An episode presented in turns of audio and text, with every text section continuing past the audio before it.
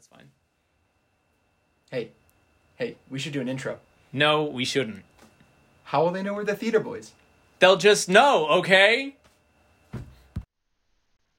Good morning, everyone. And it is, in fact, morning. I am running behind schedule, as it has been a busy week, and I do not want to delay any further getting to you what is my, yes, I'm flying solo today, unfortunately, review of Netflix's sequel to Knives Out, or Knives Out mystery, Glass Onion. Now, I've been able to sit on this one for a bit. I've been able to stew, let my opinions properly ferment. And I gotta say, right out of the gate, I did not like this one as much as the first one. But those were mainly just personal things with what I wanted the movie to be. As far as what the movie is, it's fantastic. Really enjoyable, really fun. This is definitely a more lighthearted murder mystery, if there ever could be such a thing. The group of clue pieces, I'll just say jokingly, that you follow around are just caricatures of the craziest individuals that we currently have to deal with in our modern world. It's a kind of like, what would happen if you took all of these personalities and just shoved them together? And I think it went really, really well. It has its, like, this one leaned heavier into the comedy side of things. It's definitely more of a, I don't necessarily want to say family friendly, but just more like less murdery, blood everywhere shenanigans, more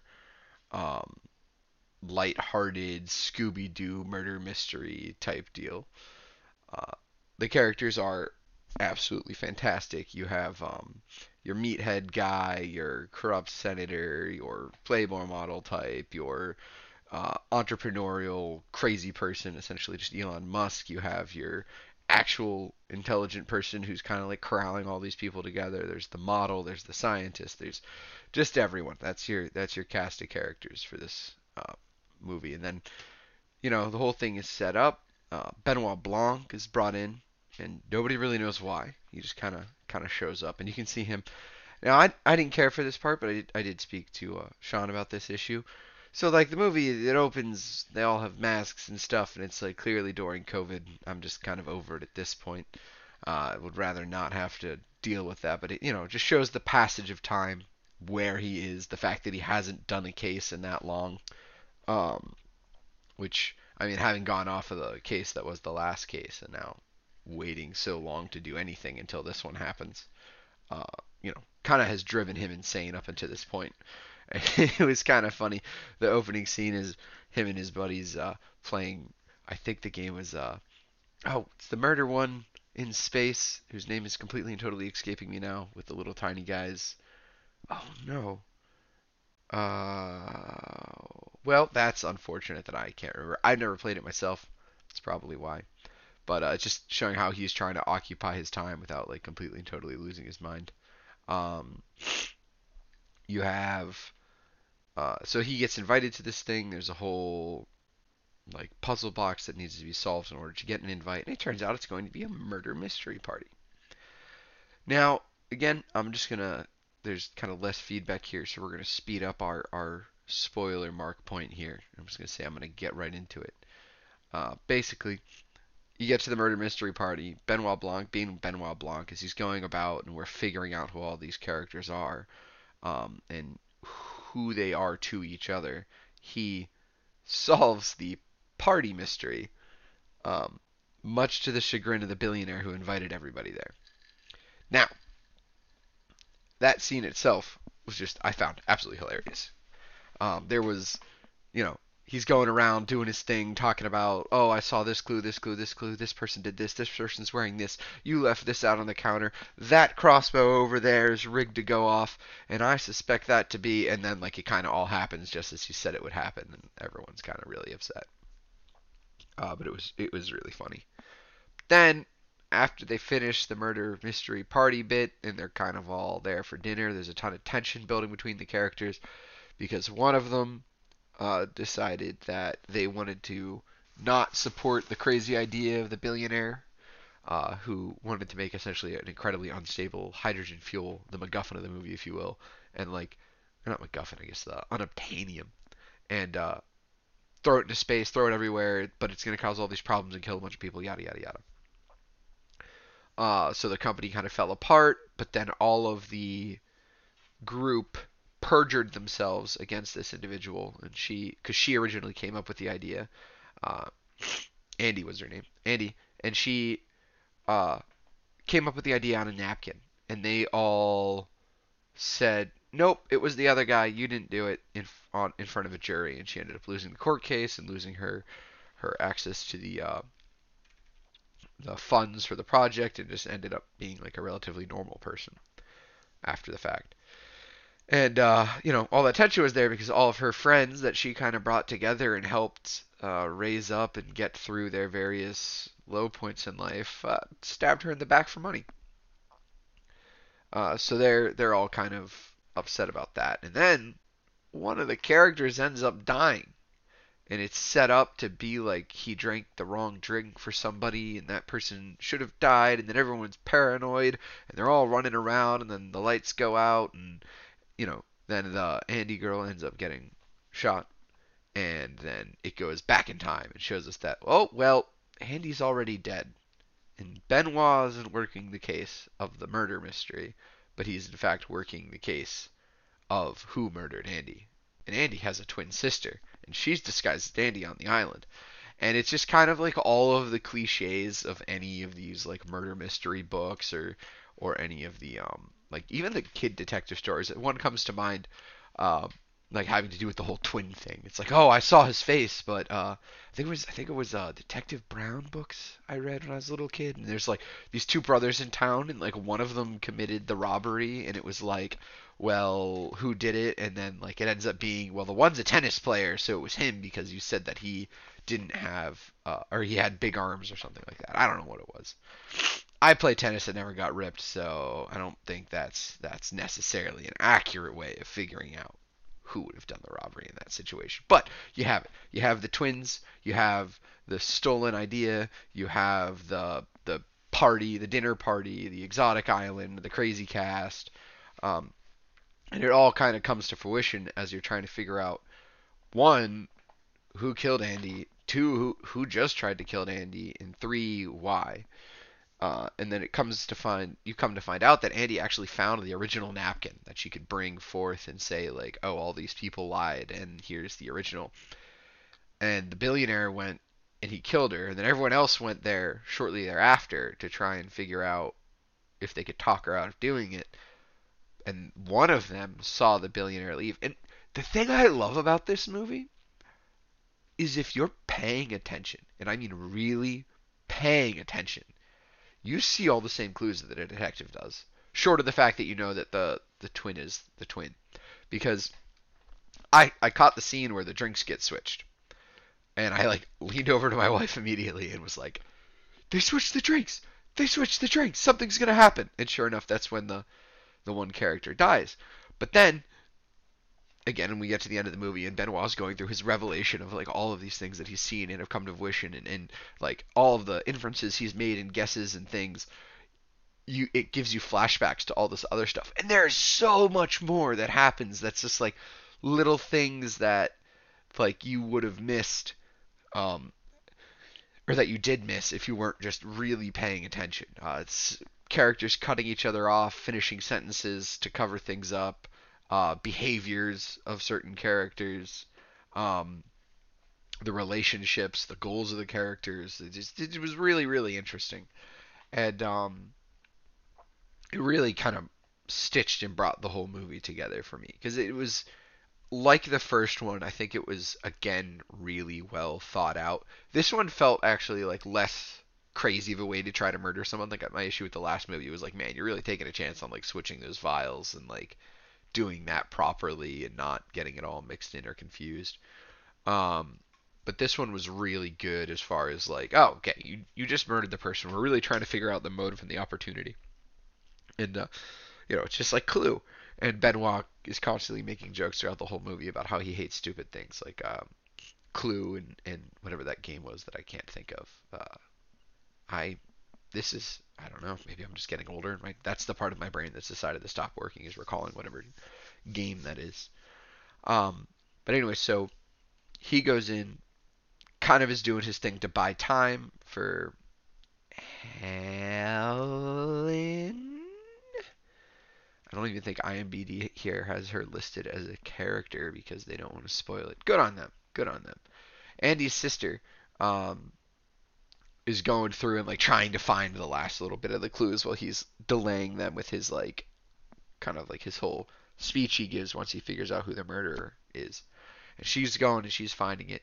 And she finds the original napkin because the guy hid it behind the picture of his own napkin and his friend's, ironically enough. And what it comes to find out is the musclehead, Duke, as he is aptly named, murdered or saw Miles, the billionaire, driving away from Andy's house the night that she was killed.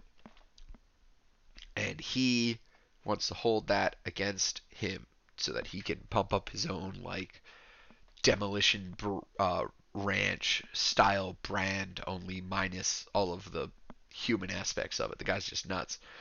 And he wants to just, like, you know, have him put him on his actual news website so that he can, I guess, just get more likes and then get more money in advertising. And he goes, oh, hey, like, Andy's dead. This changes everything, right? Now, that happened whilst Andy was still on the island, so they must have known something was up. Everybody must have known something was up, or at least most of them. And give me 1 second here, please. Thank goodness for the mute button. Runny nose season. Anyway, they must have known something was up because Andy was there, but they were talking about how Andy was dead. The main billionaire character doesn't have a phone. He gets everything faxed to him. They find out who is faxing all the info around, and it comes out that, okay, so the Duke character was trying to blackmail Miles, so then Miles put pineapple, which they tell us that he's allergic to very early on in the movie, in his drink, and then he offs him. But then what he does is, because Duke is the just caricature of what he is, he's constantly walking around with a pistol on his waist, and he takes his gun and turns the lights off and hides it. Now, throughout this whole movie, the main character, again, what I like about all of these kind of, like, caricature types is they're just, like, absolutely, how do you say, like they just don't ever break character, and they are, like, the worst versions, like, the one who's, like, the ignorant, like cruel, like, I guess, like, the Trumpian one, if you will, the supermodel. She's just, like, actually stupid, up until the point where the whole reason that, like, everything was going to fall apart for her was because she thought sweatshops were where sweatpants were made. So, like, during the pandemic, she made a line of sweatpants, and the person was like, oh, yeah, just a heads up, this is, like, one of the biggest and most known sweatshops in all of Vietnam. Are you sure you want to use them? And she was like, yeah. And it's like, oh, you really just are that dumb. Was kind of the takeaway from that. And then the scientist is really just, like, kind of, like, doing his own thing and just wants to just keep getting money and stuff for his research, and will do whatever he needs to do in order to keep that going. And then anyway, so Duke's character is just, like, he's in the pool with, like, a 1911, which I'm pretty sure wouldn't exactly work the way he wants it to work. Also, I have my complaints about that gun, whether it was the 9mm or 45 ACP version, that did not go through a small notebook into our main character at one point. But hey, again, we're going with all the tropes of these, like, murder mystery books and genres, and the old, like, saved by the badge or by the book or whatever. I think it was, like, Teddy Roosevelt was saved by his speech. It was folded into, like, 100-something pages long. I don't know what caliber gun he was shot with, but I digress. So anyway, you find out that, like, everybody has a reason to want everyone dead. Everyone has a reason to want the villain Miles dead, who we initially think we're all trying to protect, and then we find out that it's Miles who's trying to kill, at the very least, Duke, and then Andy's character. But then, again, my main point was Miles's character doesn't have an original idea of his own the entire movie, and it's lovely when it kind of comes to its point at the end. So anyway, he gets on, and he's like, oh, yes, this statue was made by this person. This script for this murder mystery was written by this person, this art was from this person, this was by this person, somebody else did this for me, somebody did this for me. And then it comes to the end, which, you know, Benoit is kind of giving him a speech of like, hey, you really shouldn't have brought everybody to this island. It's like, you know, putting a loaded gun in the middle of the table and then turning the lights off because, like, you know, there's so much tension between all of them. And then he's like, and you planted the idea of murdering you in their minds, you know, by having the murder mystery party. And the kind of climaxing bit of the movie before the detectiveness comes turns into the lights going off with Duke's gun on the table, and then somebody gets shot, Andy's character, but everyone's trying to figure out who done it and stuff, and it was rather crazy. And then at the end, he's like, Benoit Blanc's like, you haven't had an original idea this entire time, delivered in a much better accent than my own. And it was just like, it hit hard because he really didn't, and the movie went out of the way to just keep reminding you that he didn't, and it wasn't just like something you had to, like, know about the character, or it wasn't some insult. Like, it was just actually true. And a lot of, I think, I mean, in order as they are in IMDb, it would just go Miles, Birdie, who's the supermodel, Duke, and then Andy's characters, and then the politician, Claire, Lionel, the scientist, Peg, who is Birdie's assistant, and then Whiskey. And then it just kind of falls into secondary characters after that as far as, like, screen time goes. But those, the Duke, Birdie, and Claire are kind of, like, the ones things mainly circle around. Lionel and Whiskey are more there for, like, plot-driving parts. Whiskey isn't part of the original group. And then Peg is just kind of dragged along with Birdie. And they even kind of give her motive for wanting to kill him, too. Like, everybody there does. And then there's, like, this random guy who's just, like, walking around the island, and you're, like, trying to figure out how he fits into everything, and, like, totally suspecting him to be doing stuff at all times, and then he turns out to be not, which I appreciated. It was just a nice little, like, go chase the rabbit type deal. Yeah, but anyway, so the movie was great. I think they build up the characters really, really well. We watched it on, like, our little home theater thing here. This is definitely, though we tried to go catch it in theaters beforehand, drastically underestimated the fact that it would be packed out of whatever small theater or whatever small room it was screening in the theater we went to. So we ended up not buying our tickets online, showing up thinking we could walk into the Netflix movie, and we it was sold out, unfortunately. But there's nothing, like, visually special about this. It's just kind of like a, it's really, you're really there for the plot. I gotta say, this is a movie that's like, yeah, we actually took our time, we wrote it, we wrote characters that all intermingle with one another, we connected all their lives, we gave them reasons and their own personal motivations, and then we had them kill each other, and it's what it felt like, and I think it was really good in that regard. As far as complaints about the movie, I mean, I wanted it to be grittier. Like, more of a murder mystery, more crazy, like, more how did they murder the person, like the last one. I like that aspect of, like, we don't actually know what happened. There's just a dead guy who slit his own throat in a room, and we think it's suicide, but it doesn't seem like it is. Whereas this was just very clearly, okay, she committed suicide, but she had sleeping pills in her system, and that doesn't sound like her. And the sister was like, well, I definitely don't think she killed her. I mean, I guess it's the same thing, disguising a suicide as a murder, but it didn't seem like they were trying to figure out. It wasn't as creative, I'll say, as the last one, as far as the whole how the person died aspects went. But it was definitely, the characters were equally as creative. I want to say I remember reading something saying that Netflix had bought the rights to 5 more of these. Now, they could cancel whenever they want. That's kind of how Netflix operates. But I really am interested to see is how they progress the plot going forward. Oh, excuse me. I know Daniel Craig seems to just do a fantastic job of this. It's really weird seeing him kind of, like, shift out of that, like, action hero role. I mean, I'm sure he's done plenty of other movies, but I think even the off James Bond movies that I've seen him in have all been, like, mob movies or something else. Yeah, so I'm looking for what he's in. Knives Out, Kings, yeah, Logan Lucky. Logan Lucky was great. Comrade Detective. Now, I'm going to have to do an entire special on that at some point or another, looking back. So, hang tight. You're going to have to deal with me on that one because that is a series that is near and dear to my heart. But anyway, back to Glass Onion. Also, the whole kind of the thing behind the Glass Onion, other than the context, the use of it is the, I don't know. I've heard the expression before, but I've never really heard it. But he was, anyway, it was the bar that they all kind of went to, and he wanted to recreate one, and he made this giant physical structure, and they were all in it, and that's where all the murder mystery happens. So that's where the movie gets its name. I'm not too familiar with the actual term, short of the fact that it was in, I think it was the Beatles song. But yes, so this is like, I think it was really well done, really well stitched together. The characters again are awesome, which I think is one of the highlights of that is going to be of this Knives Out series, I guess we'll call it.